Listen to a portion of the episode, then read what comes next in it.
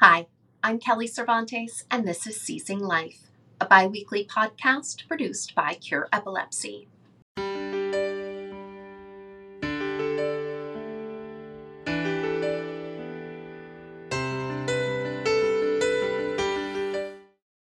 This week, we bring you another episode recorded at Epilepsy Awareness Day at Disneyland. This annual event gathers epilepsy groups, advocates, clinicians, researchers, patients, and families for three days of awareness, education, and information, featuring seminars and presentations on the newest advances in epilepsy therapies and technology. Today, we speak with two organizations that focus on a rare epilepsy syndrome. These small grassroots organizations offer community, support, and hope to families living with a rare epilepsy diagnosis. Groups like these are essential in raising awareness and funding research for rare epilepsy syndromes. So, talking with Dr. Justin West with the KCNT1 uh, Foundation, and I want to start by learning how the foundation was formed. So several years ago, there was a father who started the initial version of our foundation. Um, he had a daughter who had been diagnosed. He was an attorney, and he was given some advice that uh, if he wanted to be able to interact with pharma teams, that he should uh, have a foundation. If he wanted to be able to bring a, a, potential trial to an academic center, that he needed a foundation. So he did that. Um, we ended up meeting because everybody in our, our community is small, and you get to know each other. Uh, my wife and I had been talking about starting a foundation, and we thought, well, if there's already a foundation, maybe rather than have multiple competitive foundations, we should start find a, a way to work together. So I approached Seth, and um, it seemed that you know we were clearly on the same page that advocacy for our children was paramount. It was the single most important thing that we were doing in our lives. So we started working together, and we took a what was a small foundation um, brought in some very important people, like our executive director, who's somewhere behind me, and we turned it into a 501c3, and, and, we brought in all the, I think, core elements that gives a, a foundation some power. That's amazing. And now tell us about your connection to the foundation and why you are so passionate about this. So my six-year-old son Andrew, he's our third. Uh, he was born uh, right around the corner at Hoag Hospital in Newport Beach. When he was born, he had a very normal pregnancy, normal delivery. Um, he had been meeting all his milestones. We, we, had what we thought was a very normal, healthy child.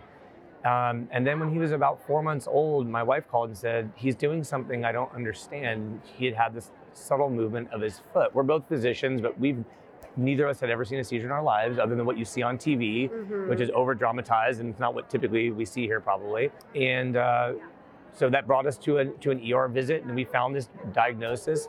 Uh, it took about three months to get the genetic diagnosis, but we essentially had a, an epilepsy diagnosis by the time he was, let's say, four months old. Cause unknown at the time. Fast forward to seven months now, we know we have a KCNT1 child. Okay, and what uh, what are the goals of the foundation? So, you know, we, we put a lot of thought into that, whether we wanted to be a parent support organization or if we wanted to focus on research and drug discovery as a surgeon, you know, in a space where there was essentially no dedicated therapeutics for KCNT1, I decided early on that my philosophy was we should be all about driving uh, therapeutics.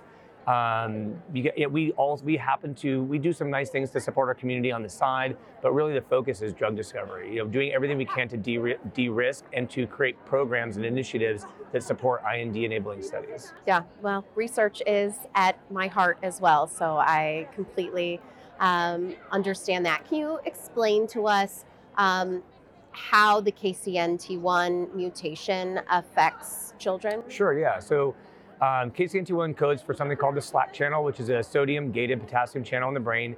You can find it throughout the body, but the biggest concentration is in the brain.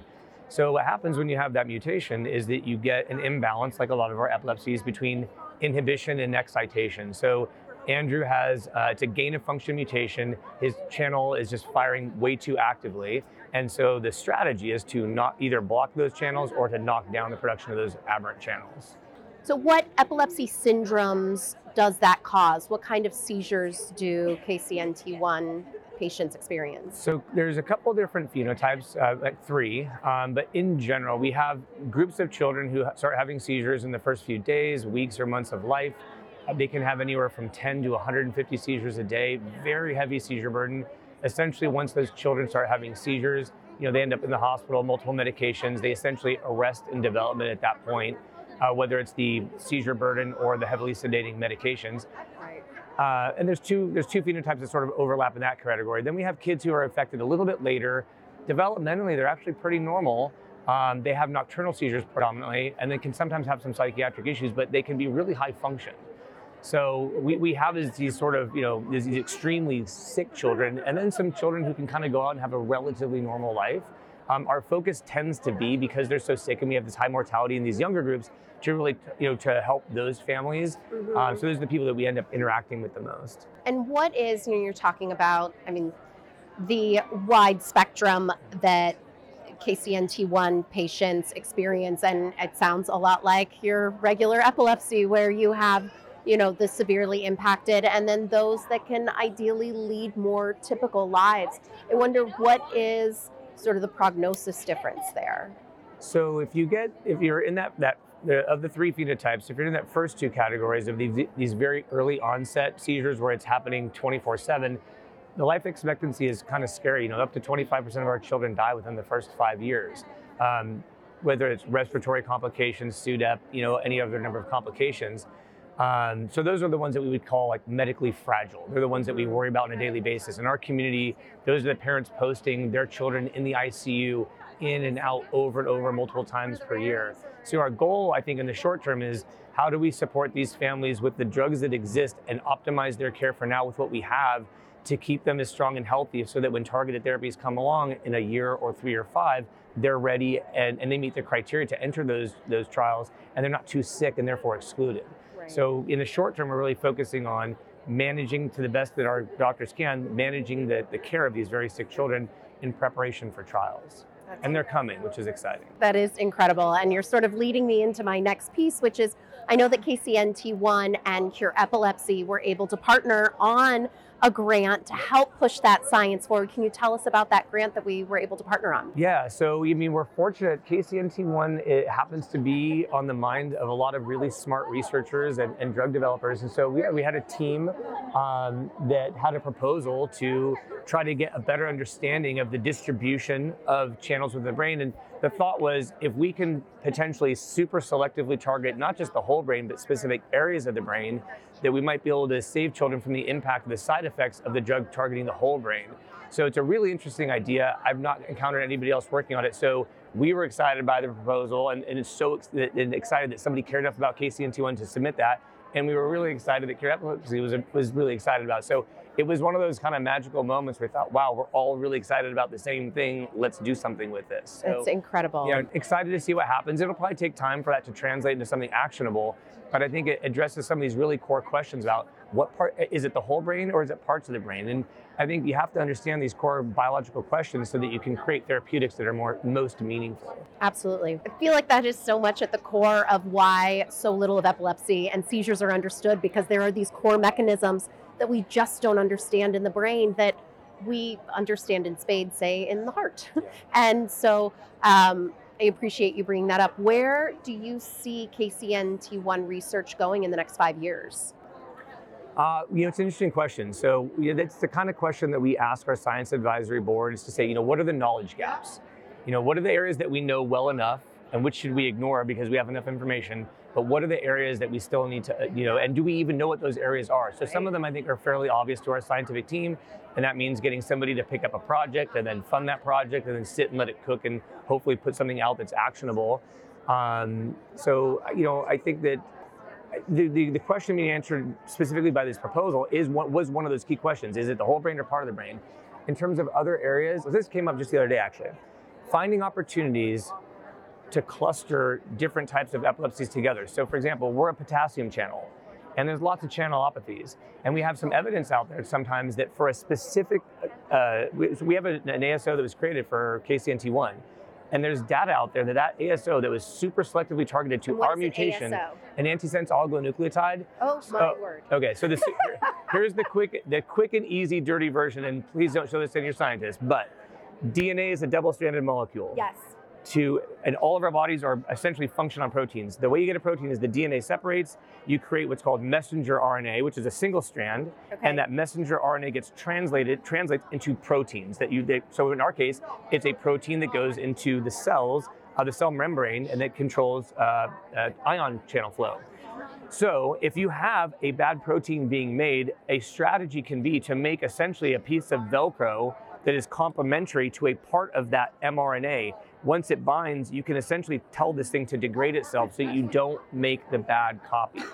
Amazing. Yeah, it's really cool science.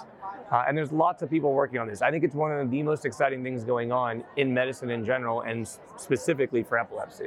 That's incredible.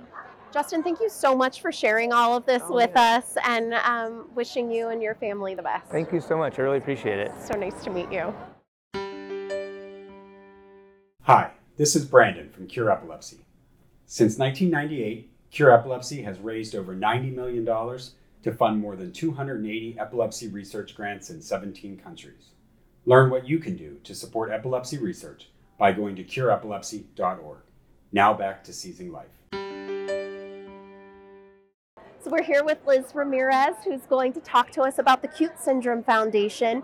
Share with us how the organization was began and what the mission is. Sure. Our uh, founding uh, director was Hilary Savoie, and her daughter had a suite of symptoms that was at that time undiagnosed.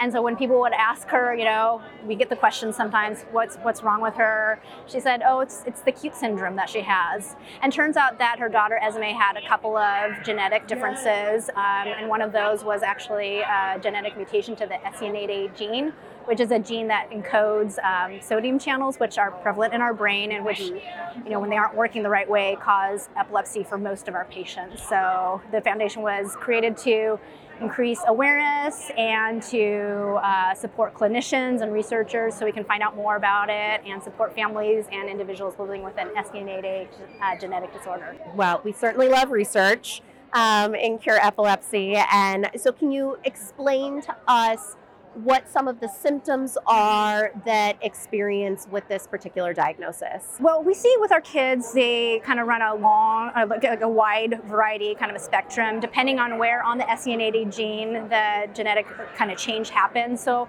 some of our kids will be much more severely impacted. Um, the vast majority of our families do have, or, or patients have, have some kind of epilepsy, but not all of them. Some of them have more like autistic-like features, or some of those kids used to have seizures and then they outgrew them, or they stopped having the, the seizures. Um, uh, some of them have cortical visual impairment. Some of them have digestive challenges like gastrointestinal.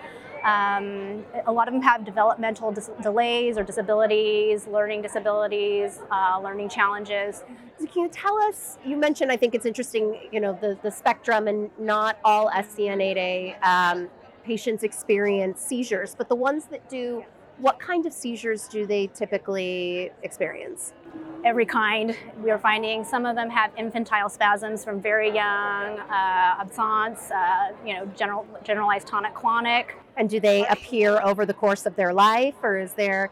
Do they typically appear when they're younger, or For a lot of them, it's younger, like as infants. My son started having them at 10 months old. Some of them, some moms actually have reported that they're pretty sure their kids started having seizures in utero. Oh, wow. Yeah, so, uh, but generally it happens fairly early on for our patients, yeah. Um, and then what is, you know, I imagine that because the way that it affects um, patients is so varied, the prognosis is probably also varied. But can you speak to that a little bit and, and what the prognosis does look like?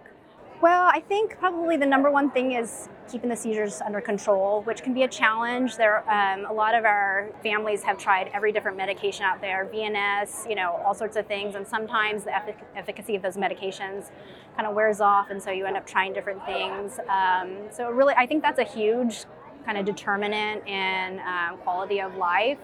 Um, but we have some families in our uh, support group. We have a Facebook online support group, and we have adults who are living happy, healthy lives, which is awesome. Um, yeah, one of my co-volunteers here has a daughter, an adult daughter, who, um, you know, she struggles with seizures and things like that. But I think she knows she's well loved, and she has happy days and she has rough days too. So Yeah. I think a lot of um, a lot of our well-being of our of our patients and our kids um, really does depend on the quality of seizure control that they have. Yeah. and that was true for us too. When we had decent seizure control, which for us was maybe like a few a month, you know, we had decent quality of life. But when for a lot of us, you know, we'll kind of go through ups and downs where we'll have like semi decent seizure control, but sometimes that, you know, the medication will wear, you know, stop working as well. And then we'll have like so many seizures and we'll have clustering of seizures. Um, status epilepticus, and then our kids will land up in the hospital. So we see we see kind of a huge, a lot of different kind of varied outcomes yeah. in our kids. Yeah. And I know, very exciting that Cure Epilepsy and the Cute Syndrome were able to partner on a research grant. Tell us what the aims of that grant are. Sure, we're partnering with Cure Epilepsy to fund some research done out of uh, Children's Hospital Philadelphia. Dr. McKee is looking at the longitudinal data of SCN8A patients that has been uh, kind of collected by and compiled by Ciitizen. Um, and what we're doing is we're kind of analyzing, or they're analyzing that data just to see if we can better understand kind of the, like I said, the longitudinal progression of our kids who are impacted by SCN8A related disorders. I think it's so interesting and important for people to understand that these medical records are out there, and a lot of times, you know, it's fairly easy to make them anonymous so that, they, you know, we're not yeah. you know, crossing HIPAA yeah. lines, but that this data is out there and it just needs to be mined for information. But all of that takes money and it takes someone to sit down and actually look through it who has yeah. that information, who has that knowledge and that experience, that yeah. knows what to look for. And um, but it does, it takes effort, it takes these grants, it takes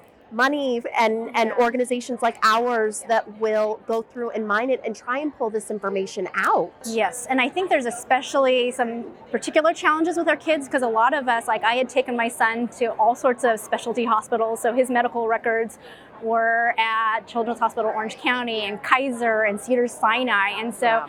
and on top of being, you know, a parent of a medically, you know, involved child, then you're having to track medical records. And so it's really nice to have them all in one place yeah. with Ciitizen. They've done that for us, compiled them, and they collect them. We can even update them. And so it's all there. And then that, like you said, that data can be mined for important information and treating our, our patients. Yeah. Yeah, that's amazing. Where do you see research for SCN8A going in the future?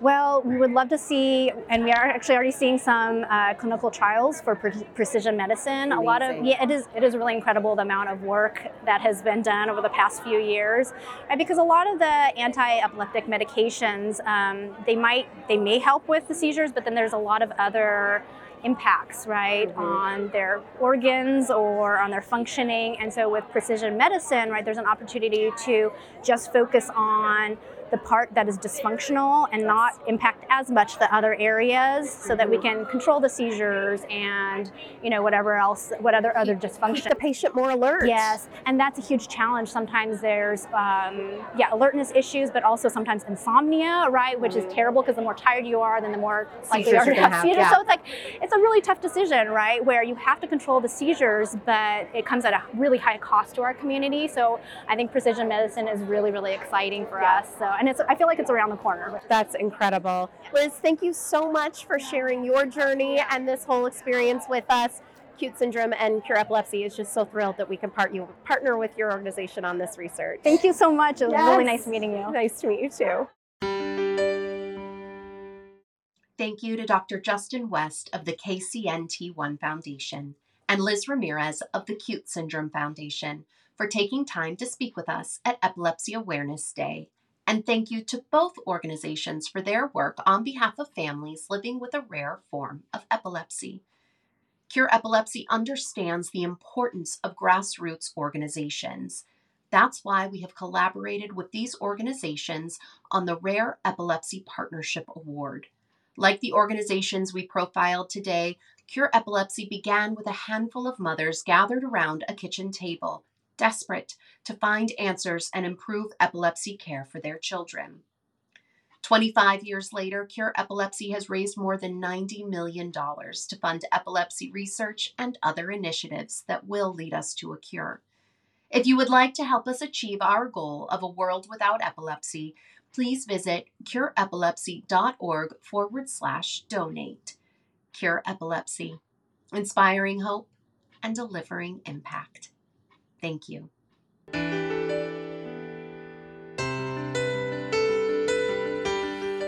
The opinions expressed in this podcast do not necessarily reflect the views of Cure Epilepsy. The information contained herein is provided for general information only and does not offer medical advice or recommendations. Individuals should not rely on this information as a substitute for consultations with qualified healthcare professionals who are familiar with individual medical conditions and needs. Cure Epilepsy strongly recommends that care and treatment decisions related to epilepsy and any other medical conditions be made in consultation with the patient's physician or other qualified healthcare professionals who are familiar with the individual's specific health situation.